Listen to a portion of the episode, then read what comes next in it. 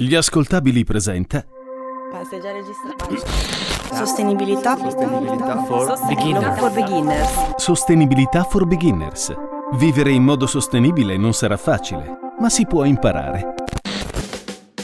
Ciao a tutti, sono Giovanni Campo e vi do il benvenuto a una nuova grande avventura di Sostenibilità for Beginners. Sostenibilità for Beginners, il format degli ascoltabili che trovate su Lifegate Radio in adattamento quotidiano, riprende il viaggio verso la ricerca di un equilibrio tra il mondo come lo vorremmo noi e come lo vorrebbero gli esseri viventi che lo popolano. In questo episodio, l'ultimo per questa stagione del programma, parliamo di sostenibilità ai tempi del Covid-19. Abbiamo imparato a convivere con il coronavirus, giocando d'equilibrio tra gli sconvolgimenti che ha portato nelle nostre vite e le reazioni, le regole e i comportamenti che ci siamo dati per continuare a vivere. Uno degli aspetti più interessanti in questo senso è il rapporto che si è creato tra coronavirus e ambiente. L'inquinamento ha favorito il contagio? Le misure di quarantena hanno permesso una diminuzione dell'inquinamento dell'aria? Insomma, qual è questo legame che unisce virus, quarantena e ambiente? Scopriamolo insieme. I ricercatori della SIMA, Società Italiana di Medicina Ambientale, hanno ritrovato delle tracce di coronavirus sulle particelle di particolato. Parrebbe che le famigerate polveri sottili possano trasportare il virus anche su lunghe distanze. Quindi questa forma di inquinamento da un lato è dannosa per l'uomo, viste le sue dimensioni ridottissime che le permettono di penetrare nei polmoni e nel sangue senza poter essere bloccate dal nostro organismo. Dall'altro, la dannosità del particolato atmosferico potrebbe addirittura aggravarsi perché è suscettibile di trasportare il Covid-19. E questo, detto più semplicemente, vuol dire che l'inquinamento dell'aria potrebbe contribuire al contagio trasportando il virus. Dunque le zone più inquinate sarebbero più esposte al contagio e la Lombardia, quando il virus è arrivato, era al suo picco annuale di inquinamento. Infatti i mesi più inquinati nella regione negli ultimi anni sono sempre stati gennaio e febbraio, Sapendo che il virus ha cominciato a manifestarsi nella regione da metà febbraio e che le misure di confinamento sono entrate in vigore a partire da marzo, è evidente che i lombardi sono stati esposti alle polveri sottili. Inoltre, visto che il particolato permane a lungo nell'aria quando non ci sono venti e la pianura padana è piuttosto protetta dal vento, l'esposizione all'inquinamento si è protratta per molti giorni, anche dopo le misure più restrittive adottate a partire dal 9 marzo. In ogni caso, se è con certezza che possiamo dire che tracce di Covid-19 sono state ritrovate nelle polveri sottili, non è ancora certo che il processo di contagio possa avvenire attraverso il contatto con il particolato atmosferico. Inoltre, secondo quanto dice uno studio statunitense effettuato su oltre 3.000 contee in territorio federale, pare che l'esposizione al particolato atmosferico possa aggravare i sintomi in caso di contagio da coronavirus, aumentando anche le percentuali di morti.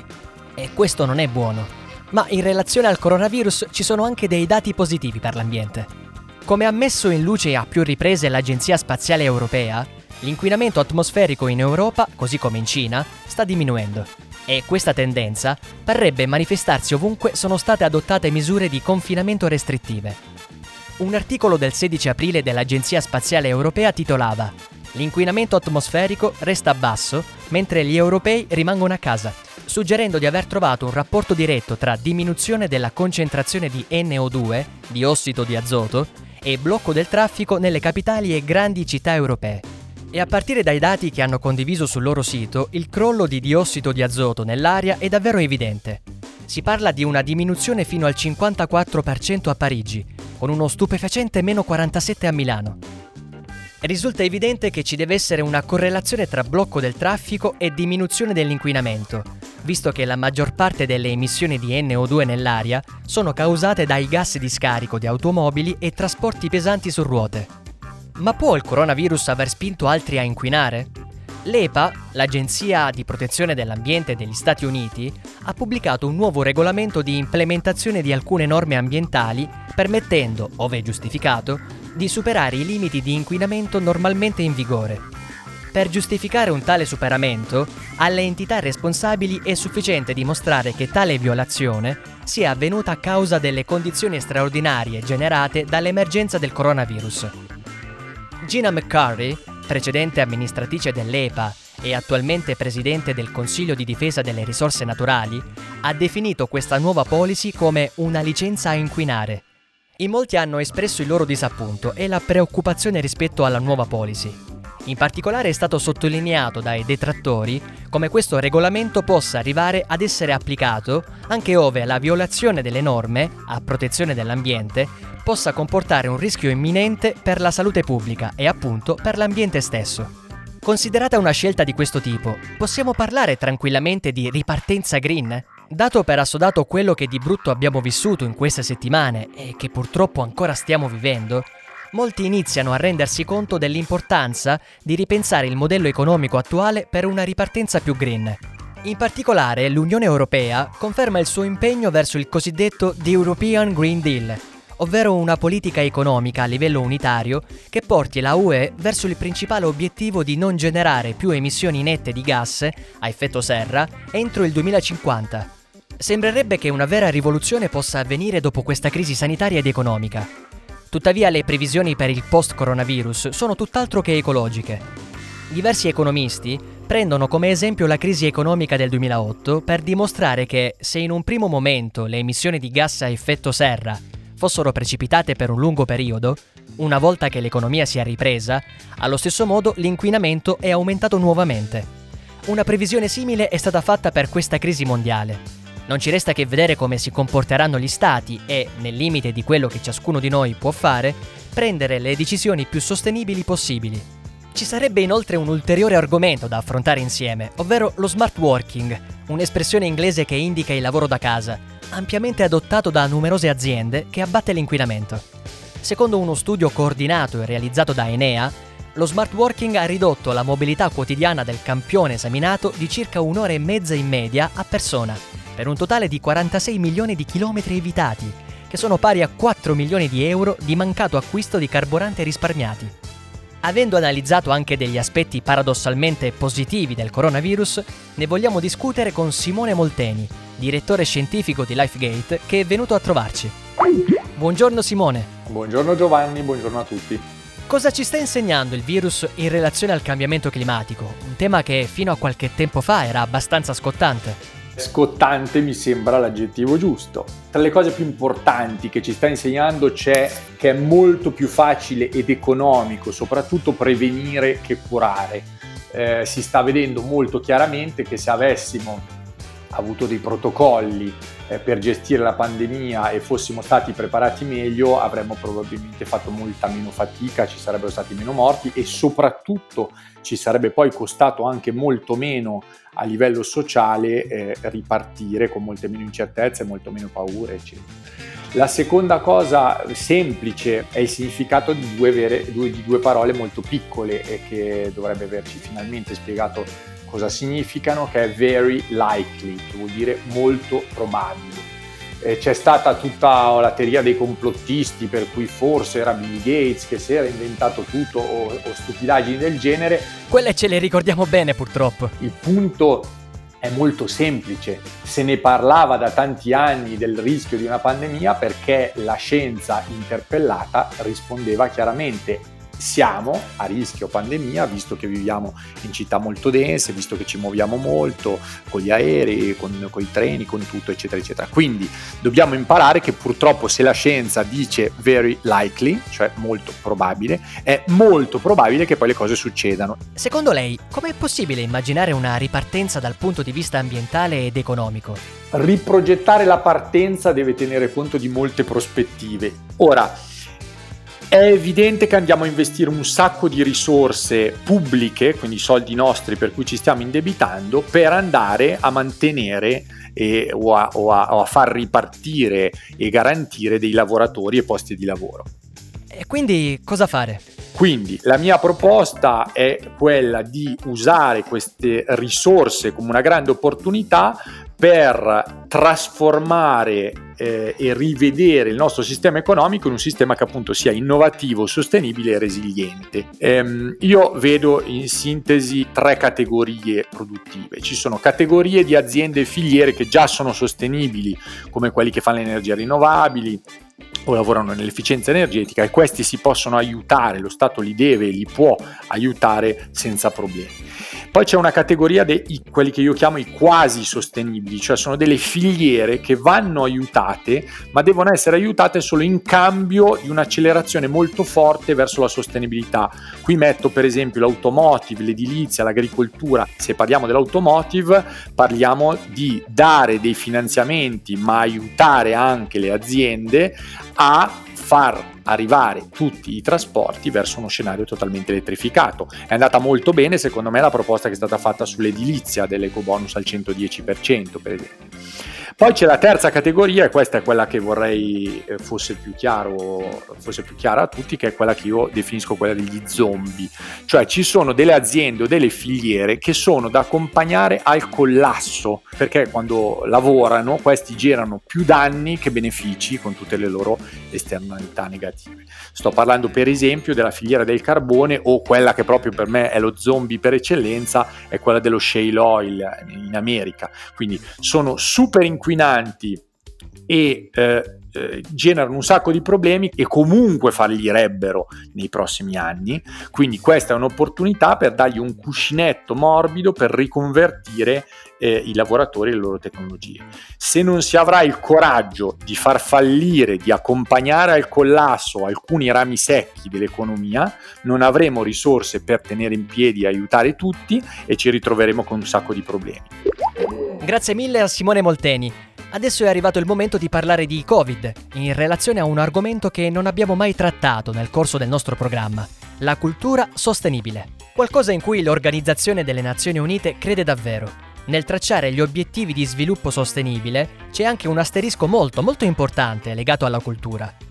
Il patrimonio culturale, così come ovviamente le industrie e le infrastrutture culturali anche loro, diventano strategiche per il progresso armonioso di una società Dobbiamo abbattere il preconcetto un po' conservatore che vede la cultura come un vezzo o un privilegio per pochi, accettando invece la pluralità di benefici che ha portato alla nostra crescita.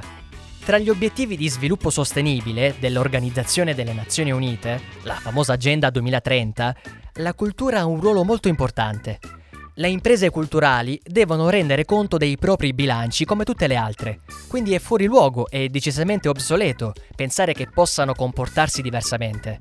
Ecco, dando questo per assodato, e non è così ovvio, è quasi scontato ammettere che sì, il coronavirus ha avuto degli impatti anche sull'industria culturale. Ne parliamo con un ospite che interviene sul tema. Si tratta di Paola Dubini, che insegna management all'Università Boccone di Milano e da anni si occupa di come rendere sostenibili le organizzazioni culturali nel tempo. Dubini peraltro è autrice di pubblicazioni importanti come Con la cultura non si mangia, falso, pubblicato dalla Terza. Buongiorno professoressa e grazie per essere qui. Grazie a voi. Allora, stando almeno a quanto dice l'Agenda 2030, la cultura è sostenibile e considerata. Lo sarà anche dopo il coronavirus? Eh, lo sarà, spetta a noi, eh, deve esserlo secondo me ancora di più perché eh, il coronavirus ha reso molto più urgente eh, l'attenzione all'Agenda 2030 e la cultura ha la possibilità di essere eh, un collante prezioso per rendere possibile lo sviluppo sostenibile. Ehm, perché la cultura parla alle persone, la cultura mette in relazione le persone e eh, le tensioni che sono state create dalla pandemia non sono solo di natura economica ma sono anche di natura sociale e, e su questo è possibile fare moltissimo le, da parte delle organizzazioni culturali. Dubini, dopo la pandemia, come ripenseremo il valore della cultura nella società? Eh, questa è una domanda molto attuale e molto cogente sulla quale si stanno interrogando tutti, perché eh, da una parte le organizzazioni culturali hanno, eh, sono state fondamentali durante la pandemia, eh, abbiamo tutti eh, ci siamo tutti aggrappati alla cultura, ciascuno secondo le sue possibilità e la cultura è diventata molto visibile e presente nella nostra vita quotidiana. Eh, però è vero che moltissime organizzazioni culturali e moltissimi settori culturali, pensiamo allo spettacolo dal vivo, uno fra tutti, in questo momento sono in grande difficoltà e non, non sanno come, come, fare. Quindi c'è bisogno di un cambiamento di prospettiva molto importante che davvero abbia il coraggio di riconoscere il valore relazionale della cultura e metterla nelle agende che eh, devono svilupparsi per, eh, per, il, per il post pandemia. Penso a come legare cultura ed educazione, come legare cultura e ricerca, come legare cultura e eh, salute e benessere delle persone. Come si può guardare al futuro considerando i settori culturali già esistenti ma provando a rileggerli in ottica ancora più sostenibile? Parliamo di specificità dei settori, quindi teatri, cinema, ma ce ne sono tantissimi, tipo le biblioteche universitarie. È proprio così, è proprio così e non solo sono tanti i settori, ma ciascuno al suo interno è molto articolato. Lei ha detto le biblioteche universitarie, bene, le biblioteche di pubblica lettura sono sempre biblioteche ma funzionano in modo diverso. Eh, quando parliamo di libri, i libri di scuola, i libri per ragazzi o la varia o la saggistica sono cose, sono cose molto diverse. Quindi eh, da una parte c'è da non dimenticare la specificità di ciascuno, per cui è difficile pensare a soluzioni che vadano bene per tutti. Dall'altra parte però quello che succederà e sta già succedendo è una interdipendenza fortissima fra settori, ad esempio su base territoriale. Eh, io credo che una chiave di lettura molto utile per pensare a come rendere i settori culturali più sostenibili e più legati alla, diciamo, alla responsabilità e all'impegno collettivo verso uno sviluppo sostenibile sia proprio quello di assumere una prospettiva territoriale, perché eh, è, è così che si può vedere, per esempio, a rispondere a domande come come possiamo fare in modo che le organizzazioni culturali aiutino la scuola? Ecco, su base territoriale la risposta a questa domanda diventa pragmaticamente più visibile e forse anche un po' più urgente. Professoressa, immagino che alla base di tutto ci sia una riflessione attuale sul concetto di cultura sostenibile. Eh, sì, allora io penso che quando noi mettiamo in relazione cultura e sostenibilità dobbiamo tenere conto di due cose. Eh, da una parte interrogarci in che modo la cultura può partecipare allo, alla realizzazione di uno sviluppo sostenibile, quindi in che modo la cultura può aiutare le organizzazioni e le attività fuori dalla cultura a essere più velocemente sostenibili a diventare sostenibili. Dall'altra parte, come possiamo riflettere a, a, fare in modo che le organizzazioni culturali diventino più sostenibili esse stesse, con un'idea di sostenibilità che è non solo eh, di carattere ambientale, ma anche di carattere sociale e di carattere economico, perché in, in linea di principio noi eh, tendiamo a pensare che le organizzazioni culturali siano buone per definizione perché si occupano di una cosa importante come la cultura, ma in realtà eh, noi sappiamo che una serie di attività culturali hanno, devono affrontare tematiche di sostenibilità ambientale. Pensiamo ai grandi concerti, per fare un esempio. Giusto, i grandi concerti.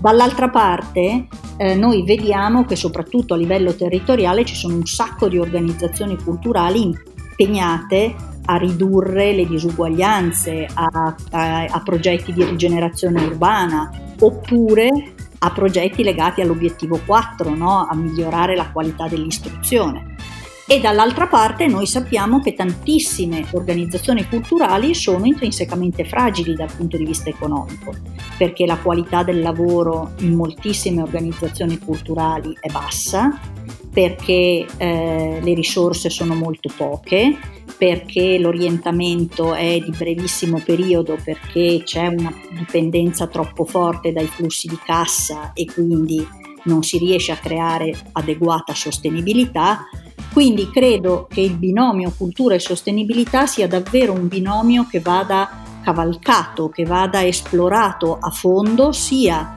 nella direzione dallo sviluppo sostenibile alle organizzazioni culturali sia viceversa. Ringraziamo la professoressa Dubini per essere stata con noi. Poco fa abbiamo parlato di ripartenza con Simone Molteni, direttore scientifico di LifeGate, Molteni citava alcune categorie produttive che potremmo chiamare quasi sostenibili, categorie che cioè andrebbero aiutate a rialzarsi da questo momento di crisi, ma solo in cambio di una trasformazione in ottica sostenibile. Tra queste rientra il settore dell'edilizia. Vogliamo approfondire il tema della ripartenza con alcuni specialisti del settore che già portano avanti un programma di sostenibilità. Si tratta dello studio di architettura di Mario Cucinella, che da sempre è specializzato in una progettazione di spazi che integra strategie ambientali ed energetiche. In particolare parliamo con Enrico Iascone, amministratore unico dello studio. Buongiorno e grazie di aver accettato il nostro invito. Iascone pensa che l'emergenza del coronavirus aumenti l'urgenza di riconversione del campo dell'edilizia in chiave sostenibile? Ah, guardi, il, io penso che l'emergenza coronavirus ci abbia aiutato a portare alla luce po' eh, in, in maniera importante quelli che sono i temi della sostenibilità, perché hanno praticamente eh, fatto vedere che eh, l'assenza di macchine, l'assenza di eh, con, con, le minori aziende in funzione, eh, tutti hanno potuto constatare il cambiamento immediato della, delle condizioni climatiche. C'è una maggior sensibilizzazione che produrrà sicuramente una, una, una una richiesta, almeno speriamo, di urgenza di, di riconversione. Nel contesto dell'emergenza c'è almeno una tipologia di edifici che è entrata nell'occhio del ciclone, cioè gli edifici ospedalieri. La situazione che stiamo vivendo si può dire che già abbia cambiato il concetto di struttura sanitaria. Come pensa cambierà invece la progettazione degli ospedali post-coronavirus quando l'emergenza sarà passata? Da un punto di vista strategico, non, l'Italia non era eh, preparata a una, una, una, pandemia di questo tipo, ma a nessun tipo di pandemia e quindi non avevamo ospedali attrezzati, soprattutto parlo come, come mh, procedure, come sa che c'è bisogno negli ospedali di attivare una serie di procedure che sono in funzione di, delle varie emergenze, che non ha nulla a che vedere ovviamente con la qualità dei nostri medici che sono straordinarie e anche delle, di tutte le, le infermiere e tutti gli operatori sanitari, ma è proprio sono dei protocolli che non c'erano. Ecco, questi secondo me cambieranno molto. Ecco, che, che possano cambiare e impattino sulla progettazione degli edifici, ecco io questo secondo me onestamente no, perché noi ne stiamo progettando molti eh, ospedali e quelli che sono i temi a noi cari nell'architettura, oltre che alla sostenibilità, ma che, sono, che pongono eh, l'uomo eh, al centro della progettazione e che deve esserlo anche all'interno eh, di un ospedale rimarranno sempre quelli anche dopo il coronavirus. Venendo invece alle modalità lavorative, ultimamente si parla del lavoro in smart working come di una risorsa per diminuire il traffico e l'inquinamento soprattutto nei grandi centri produttivi d'Italia. Quali pro e contro vede nello smart working per uno studio di architettura? Devo dire che e non è facilissimo per uno studio di architettura lavorare in smart working perché eh, il nostro lavoro rimane un lavoro, soprattutto per noi MCA, un lavoro anche che ha una forte componente di manualità, un lavoro di gruppo, un lavoro di, di, di, di forte condivisione che farlo da remoto eh, non è proprio così facile. Detto questo, da questa esperienza però abbiamo anche come sempre bisogna fare, imparato delle cose, quindi abbiamo imparato a organizzarci meglio, a programmare meglio, abbiamo anche continuato a progettare in questa fase, quindi non è che sia impossibile. La cosa che si potrà fare nel futuro, e ci stiamo organizzando per questo, è non perderlo totalmente, cioè né rimanere legati allo smart working eh, come è stato fino adesso, ma neanche perderlo. E cosa intendo? Penso che potrebbe essere importante sia per i temi che citava lei prima, cioè di riduzione dei trasporti e, e, delle, e, e quindi di conseguenza delle, dell'inquinamento, ma anche per rompere la routine. Noi mh, lavorativa che è molto importante per processi anche creativi come, come sono i nostri, diciamo che questo sta poi a ciascuno di noi far tesoro in maniera equilibrata e col buon senso dell'esperienza negativa che abbiamo avuto, perché purtroppo è un'esperienza estremamente negativa, ma cercare di, di cogliere quello che l'esperienza di buono ci può aver lasciato in termini di, efficienza lavorativa e in termini di qualità di vita di ciascuno di noi. Ringraziamo Enrico Iascone per il suo contributo. Continuiamo a parlare di architettura con un altro ospite speciale. Abbiamo raggiunto l'architetto e urbanista Stefano Boeri, che nella sua carriera ha svolto un'importante attività di ricerca e sviluppato moltissimi interventi di riqualificazione con un occhio alla valorizzazione ambientale e al risparmio energetico. Buongiorno e grazie di essere con noi. In un'intervista recente ha previsto che post-coronavirus la gente lascerà le grandi città e si sposterà verso le campagne e vede questa come un'occasione per riprogettare l'Italia. Crede sia possibile pensare a un progetto del genere in un'ottica sostenibile? Ma ci tengo a dire che io sto facendo di tutto come architetto, soprattutto per cercare di capire come possiamo migliorare la vita delle nostre città, facendo tesoro di quanto ai noi, ai noi abbiamo imparato in questo periodo difficilissimo e credo che da questo punto di vista dobbiamo tutti cercare di pensare delle città dove si vive meglio, città con meno polveri sottili prima di tutto, quindi con caldaie efficienti che non inquinano, con una mobilità privata che invece di usare i carburanti fossili usa le rinnovabili o naturalmente l'elettrico e l'idrogeno come grandi possibili alternative. Eh, pensare a città molto più verdi, perché vuol dire città che assorbono, assorbono CO2, assorbono polveri sottili e non solamente le producono come succede oggi.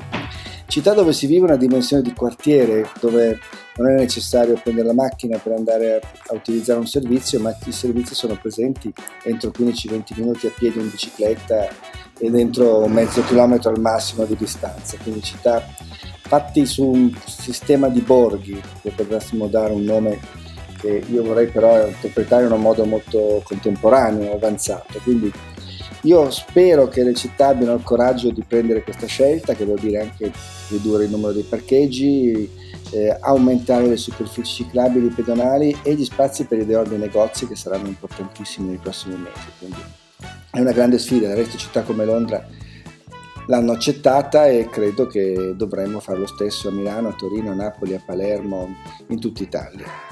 Quindi la mia non è una rinuncia, un abbandono delle città, tutt'altro. Credo però che contemporaneamente un certo nuovo modo di lavorare, di avere la connettività digitale ovunque, che in questa pandemia ci ha accompagnato ed è stata una scoperta per molti, porterà anche a immaginare scelte di vita differenziate. Quindi se ci dovrà essere un abbandono, un allontanamento dalla vita della città perché è troppo inquinata, troppo congestionata, ma io mi auguro di no, ma ci sarà in parte sicuramente, bene che questa vada in una soluzione alternativa che è straordinaria, che è quella delle migliaia di borghi storici, di piccoli centri che popolano l'Appennino, tutta la fascia prealpina, l'Italia. Eh, L'Italia era un paese di borghi di comuni, questi sono per la gran parte semi o totalmente abbandonati, ma sono piccole città e quindi io penso che un progetto nazionale per riabitare in un modo nuovo, avanzato, legandole alle città come economia, pensando al lavoro intellettuale, ma anche all'artigianato, alla manifattura, al rapporto con l'agricoltura, con l'uso dei boschi e con la dire, straordinaria risorsa del paesaggio, possa diventare una prospettiva bellissima. È possibile. Cosa significa per lei restituire spazi vitali alle piazze? Sappiamo che è un tema a lei caro e che ne prevede uno sfruttamento interessante anche in ottica commerciale. Beh, io diciamo, ho progettato piazze appena ho potuto, ho cercato di costruire architetture che delimitassero piazze, creassero piazze, oppure ho costruito piazze per spazi che erano già stati definiti, che però mancavano di quella incredibile, imprevedibile generosità che ha una piazza. La piazza è un luogo imprevedibile dove può succedere di tutto, eh, da una essere serviti da, una, da un cameriere per un gelato all'assistere a un bacio, a essere invasi da una manifestazione politica o assistere magari a un piccolo fenomeno illegale. La piazza è questo, è l'imprevedibilità e questa cosa è ricchissima e preziosa, non possiamo perderla. Allora io penso che una delle sfide dei prossimi mesi sarà portare tutto, tra virgolette, in piazza, cioè estrovertere le funzioni collettive. Il commercio prima di tutto, i piani delle nostre case che sono la grande linfa vitale che fa funzionare una città, che lega le abitazioni private allo spazio della strada e che devono estrovertersi verso il marciapiede perché avremo certamente bisogno di, di aria aperta, di aria circolante per difenderci meglio dal contagio. Quindi Deor, Deor ovunque, che significa marciapiedi però anche più ampi, che significa ridurre lo spazio, drasticamente lo spazio per i parcheggi, migliaia di lamiere ferme che infuocano la città d'estate e che spesso non servono a nulla, e allargare lo spazio per i pedoni, per la ciclabilità, per i trasporti pubblici naturalmente e per un uso intelligente delle vetture private. Quindi fare in piazza vuol dire anche però portare i grandi eventi culturali, noi lo faremo con la triennale tutta l'estate, porteremo nel giardino il teatro, il cinema, il design, l'architettura, i dialoghi, i concerti, tutto faremo all'aperto. Questa è un'altra scelta che nelle straordinaria qualità della matrice delle città italiane è oggi particolarmente possibile. Come abbiamo visto negli scorsi episodi, la mobilità è certamente un aspetto fondamentale da riconsiderare per lo sviluppo sostenibile di una città e la digitalizzazione ormai è entrata a far parte in maniera centrale nel rapporto tra mobilità e coronavirus. Penso ai droni che controllano le persone e ad alcune app in fase di sviluppo. Boeri, lei come la vede? Tutto ciò che aumenta l'informazione a nostra disposizione e dunque la consapevolezza del rischio va bene. Tutto ciò che riduce la nostra libertà di azione, di movimento, di relazione va male. È molto semplice, il digitale è uno strumento potentissimo, dipende da come lo si usa. Sicurezza e sostenibilità dipendono soprattutto dalla consapevolezza dei singoli cittadini. A proposito di consapevolezza, come commenta, se vuole, le immagini di una Milano affollatissima già nei primi giorni della fase 2 dell'emergenza? Ma Milano ha dato prova di grande responsabilità per due mesi, di fatto chiudendosi, eh, offrendo l'idea di una città che era impegnata a difendere le sue fasce più fragili, esposte di più al contagio. E questa cosa è stato un segno di commovente di generosità e attenzione. Forse oggi si sta esagerando l'estremo opposto, cioè si è presa questa fase di ritorno alla normalità come un liberi tutti. E sono preoccupato ovviamente, sono preoccupato anche se però devo dire sono anche molto fiducioso e ho fiducia nel eh, senso di responsabilità dei milanesi che si è dimostrato sempre molto alto. Quindi mi auguro davvero che questi momenti di vita collettiva siano la somma di tante azioni individuali responsabili che accettano la sfida dell'intensità a distanza, che è la vera sfida del futuro, cioè mantenere rapporti intensi, affettivi, professionali, di scambio, ma mantenendo la distanza dei corpi. Ringraziamo moltissimo Stefano Boeri per essere stato con noi. Arriviamo ora alla fine del nostro episodio.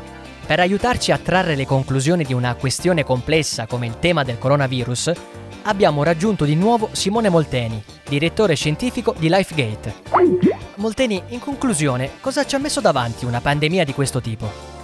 Ci ha messo davanti agli occhi tante cose. Le cose più importanti che ci ha fatto vedere per me sono la non comprensione, cioè la, il fatto che noi non abbiamo capito, noi non abbiamo una comprensione diffusa di come funziona il mondo in cui viviamo, il sistema economico in cui ci siamo infilati. Chi studia i sistemi e la natura o chi come me appunto si occupa di cambiamenti climatici da tanti anni lo sapeva molto bene, sia che siamo tutti molto più interconnessi di quello che pensiamo, sia che siamo totalmente impreparati a crisi sistemiche. Eh, io, se, con tutto il rispetto evidentemente che posso portare per la sofferenza eh, dei morti che sono stati generati, eccetera, eh, purtroppo ho visto quello che è successo come qualcosa di molto naturale. Era prevedibile, era previsto, non solo era prevedibile, che vivendo con la densità con cui viviamo e con il modo di trasportare merci e persone che abbiamo sarebbe successo eh, qualcosa del genere.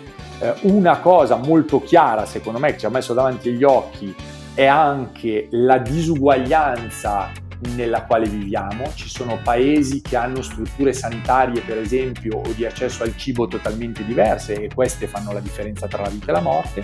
E l'ultima cosa eh, che ci ha fatto vedere molto chiaro è che in realtà noi reagiamo come Homo sapiens abbastanza velocemente quando capiamo che c'è un pericolo immediato e questo del virus, i pericoli sanitari per noi sono un pericolo immediato, quindi in realtà ci siamo mossi velocemente, ma poi bisogna anche sapere cosa fare. E in questo caso la scienza faceva un po' fatica anche ad aiutarci perché eravamo davanti a qualcosa di sconosciuto. È esattamente l'opposto di quello che succede con i cambiamenti climatici Lì la scienza ci dice da 30 anni esattamente qual è il problema, lo conosciamo a fondo perfettamente, abbiamo tutti i modelli e ci dice cosa dobbiamo fare, però non la ascoltiamo la scienza e non agiamo eh, con la stessa immediatezza perché non lo capiamo, non lo percepiamo come un problema o un rischio così immediato. Eravamo preparati a una pandemia di questo tipo? Eravamo totalmente impreparati, così come non siamo preparati a tutte le crisi sistemiche. Le crisi sistemiche sono per definizione una cosa molto diversa dalle crisi che, aff- che deve affrontare una singola regione, un singolo Stato o un singolo settore economico. Una crisi di sistema è qualcosa che rende visibile quello che fino a prima è invisibile, per esempio un'infrastruttura. No? Noi abbiamo dato per scontato eh, che la scelta fatta negli ultimi decenni di produrre tutti i beni materiali o una gran parte dei nostri beni materiali in, uh, nel Far East, in particolare in Cina, eh, l'abbiamo fatto senza quasi accorgercene, era, era quasi invisibile eh, nella realtà quando poi i trasporti eh, per qualche motivo, in questo caso è stata la pandemia, vengono bloccati, beh, ti rendi conto eh, che abbiamo fatto un cambiamento epocale in pochissimi anni. Eh, la, la, la cosa più importante a cui noi non eravamo preparati e forse questa crisi ci ha aiutato a fare è che non eravamo preparati a pensare in grande, a pensare così in grande. Ci deve insegnare questa pandemia che possono succedere cose molto grandi, possono succedere scenari eh, che non ci eravamo mai neanche immaginati prima. E purtroppo quando parliamo di cambiamenti climatici questi scenari sono previsti, non sono eh, prevedibili forse da qualcuno, sono previsti. Grazie a Simone Molteni, grazie per essere stato con noi. Allora, il nostro appuntamento con Sostenibilità for Beginners per questa stagione finisce qui. Vi ringraziamo per averci seguito sulla piattaforma degli ascoltabili e ringraziamo e salutiamo anche gli amici di LifeGate che hanno ospitato un adattamento del nostro format sulla loro radio. Ciao da Giovanni Campo. Sostenibilità for Beginners è una serie originale degli ascoltabili da un'idea di Giacomo Marino Gallina e Giuseppe Paternò Raddusa. In redazione Maria Triberti. Editing e sound design Francesco Campeotto e Alessandro Leverini. Prodotto da Giacomo Zito e Ilaria Villani. Un'esclusiva. Gli ascoltabili.